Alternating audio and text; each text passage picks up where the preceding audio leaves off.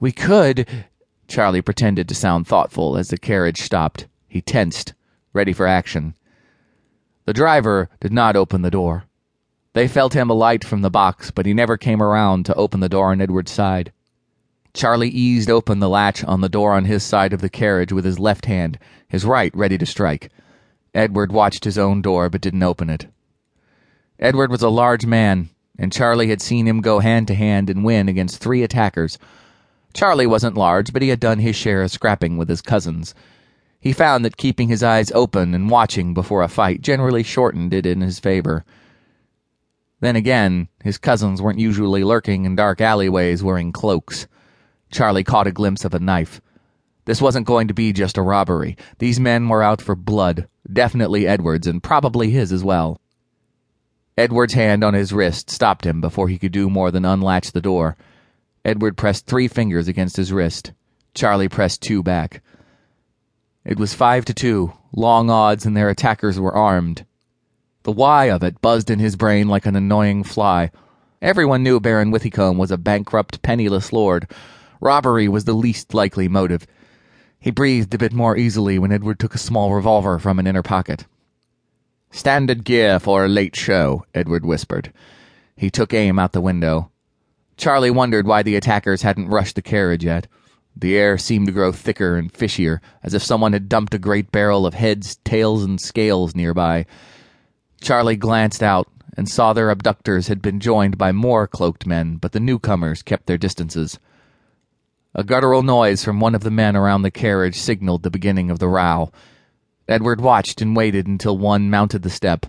He slammed the door open in the hooded figure's face and shot the next one. A second shot dispatched another attacker, but Charlie heard the third go wide. He was so busy watching Edward he forgot about his own door.